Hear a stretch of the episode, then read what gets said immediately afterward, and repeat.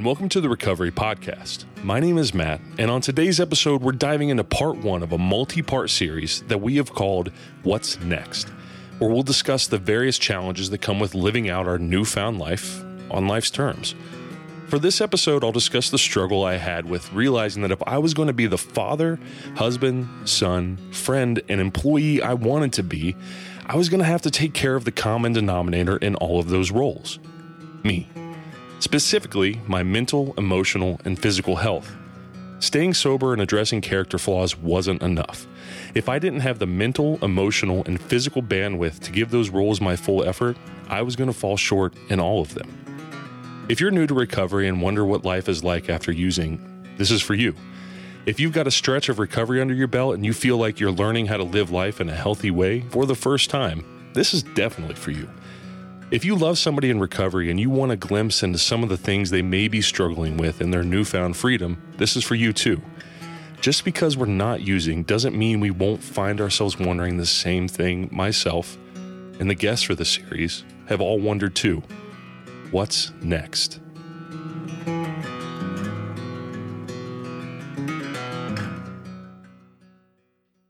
A human being can survive almost anything as long as they can see the end in sight.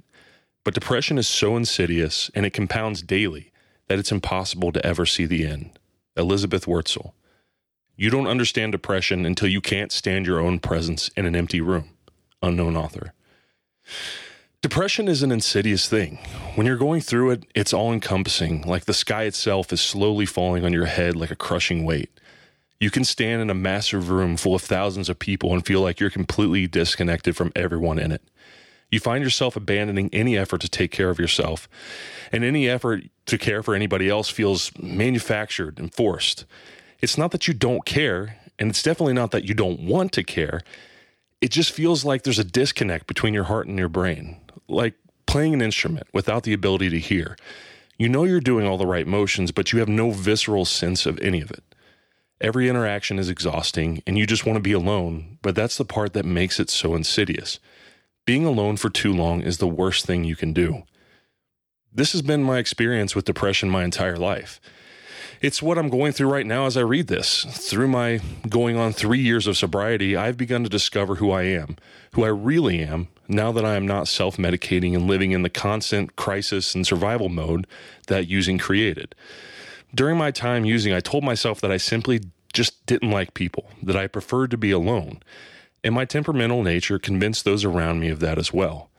What I've come to realize is that I actually enjoy being around others, that I enjoy deep conversations. I enjoy working together as a team. I enjoy collaborating on something together. I enjoy listening to people's stories and sharing my own. It's a big part of the reason why I started this podcast. But the further along this process of self discovery I got, and more the more apparent it became that there were things that I was struggling with that weren't character related. I noticed that I would feel anxiety about things that I didn't I knew I just didn't need to feel anxious about. I found myself mentally and emotionally fatigued no matter how much effort I put into making sure I was recharged and ready to take on the day. I found it nearly impossible to connect with other people no matter how hard I tried. When I stopped to take inventory of my life, I realized that nothing warranted me feeling the way I felt. There was no loose end in my recovery that was wreaking havoc, no glaring character flaw that I wasn't at least giving my best effort into, into addressing. It was like my own brain was trying to sabotage my life. And that's when I realized that, in a way, it was. So I began to take a hard look at what I could do about it. First step time to see the doc. Now, I'm not sure why this is the case, but many of us, especially the men in recovery, really resist going to see a doctor for anything, much less because we feel anxious or depressed. If we're going to resist seeing a physician when we're sick or there's something seriously wrong physically, we're sure as hell not going to go see one for anything affecting us mentally. After all, we don't want them to think that we're crazy, right? While we conveniently ignore all the insane we, things we did when we were using. That aside, the truth is, mental health is just as vital as our physical health. Taking my depression medis- medication is no less vital to my overall well being than the blood pressure medicine I take. So I went to see my doctor, and not only was I honest about my depression, but I was also honest about my recovery. and how I didn't realize just how bad my depression was until after I got sober. We ended up speaking at length about my journey and the program and how things had changed for me a year after a year clean and how much better life was without the drugs, even with this looming depression. He stated that in his line in his line is in his line of work, it's almost a given that his patients that struggle with substance abuse also struggle with some form of mental health. The guy with anxiety drinks to find some semblance of calm. The hyper-stressed career mothers take stimulants to make herself feel like she can keep up with all the things she has to juggle. The clinically depressed fat guy sitting in front of him, abusing anything to disassociate from the ever crushing weight of his depression. There's a reason why you'll often see folks in recovery refer to their drug and alcohol problem as their drug and alcohol solution. It's our attempt to find some sort of relief from the war raging inside of our minds and some semblance of, of comfort inside of our own skin. So I started taking prescription medication, and when you know it, it actually helped. Sure, it didn't take it away entirely, but it did give me enough breathing room to not let it crush me entirely. Week long depressive states only lasted days, and I began to pick up on patterns and triggers that I had previously assumed were issues caused within me or because of some character flaw. It was the first semblance of freedom I had ever felt from my depression, and I was grateful for it. But it was still there, and I still found myself struggling in my day to day life, feeling like I couldn't engage as fully as I wanted to. While I was making headway with my mental health, it still felt like it would get away from me when my annual depressive bouts would kick in. I would find myself every summer falling back into myself, slowly losing interest in my normal hobbies, still feeling like I was interacting with every socialization through or every social situation through plexiglass. Thankfully, through the support of my family, friends, recovery group, and sponsor, I continue to trudge through the quagmire and focus on trying to figure out the all important question of what's next. So, as I began my second step study shortly after my first year mark, I began praying for what God wanted me to work on next. And I was not happy with the answer. You see, my, my first true addiction, my first true addictive behavior was overeating. I'd been doing it for as long as I can remember, and now God was asking me to surrender my relationship with food entirely. Growing up, I constantly sought out comfort in food to numb myself to the chaos and pain of my youth. My mother would feed into this behavior, pun intended, by instigating the cycle of abuse, dysfunction, and chaos, and then after the dust had settled, would comfort me with food. It was so ingrained in me that even as God started asking me to surrender my relationship with food, I, I dug in my heels at best, and I was in straight up denial at worst. In my adult life, I had gained and lost a total of nearly 600 pounds. And as I entered my early 30s, it began to really take a toll on my mental, physical, and emotional health. I had no energy. I could barely survive the summer days doing the physically demanding job I had at the time. And every effort I made to lose weight always ended with multi month stretches of binge eating. It, I was in a perpetual cycle of shame, guilt, and hopelessness. It began to feel eerily reminiscent of where I was only a year prior. There was part of me that assumed that when I finally stopped abusing drugs and alcohol, everything would fall into place. And even as much and even as much as I was in denial about my overeating, I began to realize I had even less control over that than I did with my substance abuse.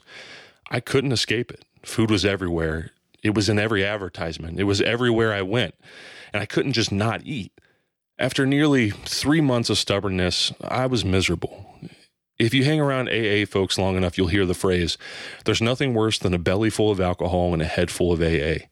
And I was living out my own version of that idiom. Having a head full of recovery and a belly full of junk food was not a life that I could sustain because I knew better. At some point, I was going to have to make the decision to move forward, or I would inevitably end up going back to my own life, my old life. I'll never forget when I finally surrendered it. It was a hot summer day. I was miserable, depressed, and at the end of myself. As I drove along 275, a song started playing that I had heard dozens of times before, but never really stopped to listen to the words. As the lyrics for Take Care by City and Colour started playing, I broke. Those words were Take better care of yourself, my friend, for you never know when it will all come to an end, because only time will tell when death shall ring his bell. So take better care of yourself, my friend, because you are a single grain, a mere molecule. Mistaken for a king, you're only a simple fool. I will provide you with a reason to believe. I will not desert you in your time of need. And so sudden the winds change, and so sudden you lose your faith, but I will provide you with a reason to believe. As I heard those words, really heard those words, I wept. It was the fi- it was it was a defining moment for me not just in my recovery but in my relationship with God. And all of my guilt and shame and stubbornness, the words that broke me weren't words of condemnation or a barrage of I told you so's, but a still calm reassurance that the same God that had given me my life back, completely changed and renewed, was the same God who could provide the way forward out of this too. I remembered how impossible a single day sober felt in the beginning of my recovery journey. And now, an entire year later, I found myself praying the same prayer I did at the beginning God, I can't do this. You have to do this. I'll do whatever you tell me to do, but you have to do this. I had never given any credence to taking care of myself before. I, I never thought it was worth it, never thought I was worth it, and it surely wasn't worth the effort for such a lost cause. But if God said it mattered, then it mattered. He opened the doors for me instantly to get in with the weight loss clinic at Good Sam. And the next thing I knew, I was in the process of getting weight loss surgery. I began detailing out my struggle uh, as we worked the step study, and I relented my control not only over my decisions, but also my reluctance, my reluctance to talk about it. I found encouragement in my fellow step study brothers, and to this day, they're a constant source of encouragement to me post op. So here I am today, down 150 pounds and coming to terms once again with a new lease on life. And once again, I found myself recognizing that something was missing. It was frustrating. I mean, I was eating better, I wasn't using, I was working the steps, I was on medication. What could possibly be missing?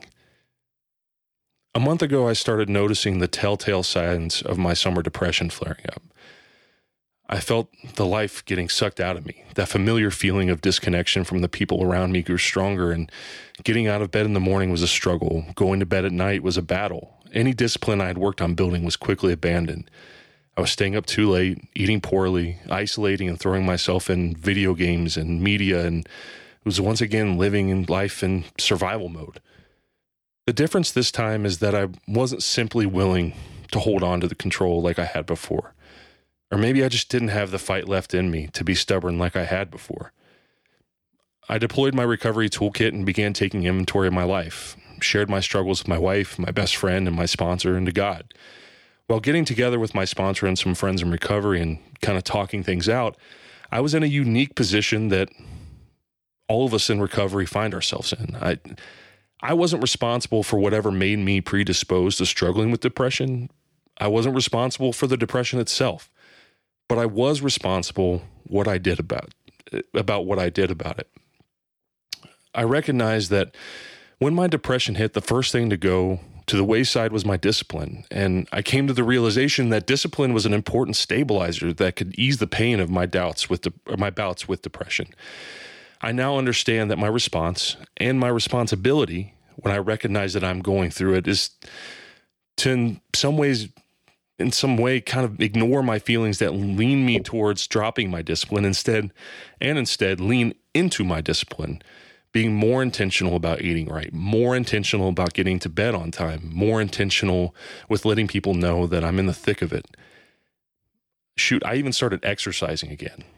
You see in the year and a half that i had started earnestly addressing my depression and my overall health what i hadn't yet figured out is exactly how all those things I've referenced fit together. What I was and am still learning is that my mental, emotional, spiritual, and physical health are not compartmentalized. They don't exist in their own separate vacuums, mutually exclusive from each other. When one fails, they all begin to falter.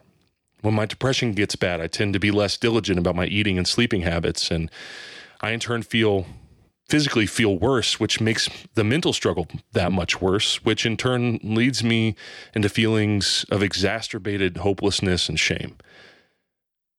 On and on, the spiral continues until I finally make the decision that I don't want to take part in this anymore. Thankfully, with going to meetings, my personal openness, honesty, and willingness and support from those around me in recovery, even the struggle is still a step forward. You see, struggle is not condemnation, struggle is just struggle. It's through struggle that we get the vital experience we need putting our recovery toolkits to use. It's where we often have to go to open us up to change, and it's where we remember why we need a higher power in the first place. Struggle used to be a death sentence for me, but now it's an opportunity for change and a better life. Change doesn't happen at the mountaintop, it happens in the valley. The key is that we can't stay in the valley, we're just passing through. And if we're not taking care of ourselves in all aspects of our life, then that journey is going to feel impossible to complete.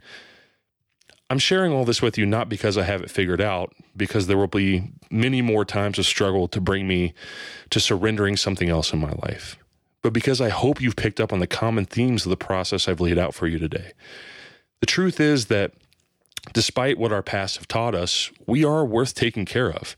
Even if you don't believe it, ask yourself this Can you be the parent, spouse, friend, employee, or, or person you want to be if you're running your mental, physical, emotional health into the ground. How much easier would your recovery be if you didn't have untreated depression suffocating you, or anxiety stealing your joy, your, your weight sapping all your energy, or exhaustion grinding your motivation to a halt? This isn't a David, David Goggins esque motivational talk. Understand that I'm approaching this as pragmatically and objectively as I can at some point, if you find yourself stuck in the valley, maybe the discipline you don't put any stock into can be the tool you need to start moving across that valley again. And if you hear that question and think to yourself that you don't have it in you to even start, remember that the higher power that you relied on in the first place is the same higher power that can provide what you don't feel like you have now. Lean on God. Depend on Him to provide what you cannot provide for yourself. Be honest and open about your struggle to care for yourself. And I can promise you this at some point, with enough experiential evidence of what God can do, the tone of this question can shift from dread to determination. What's next?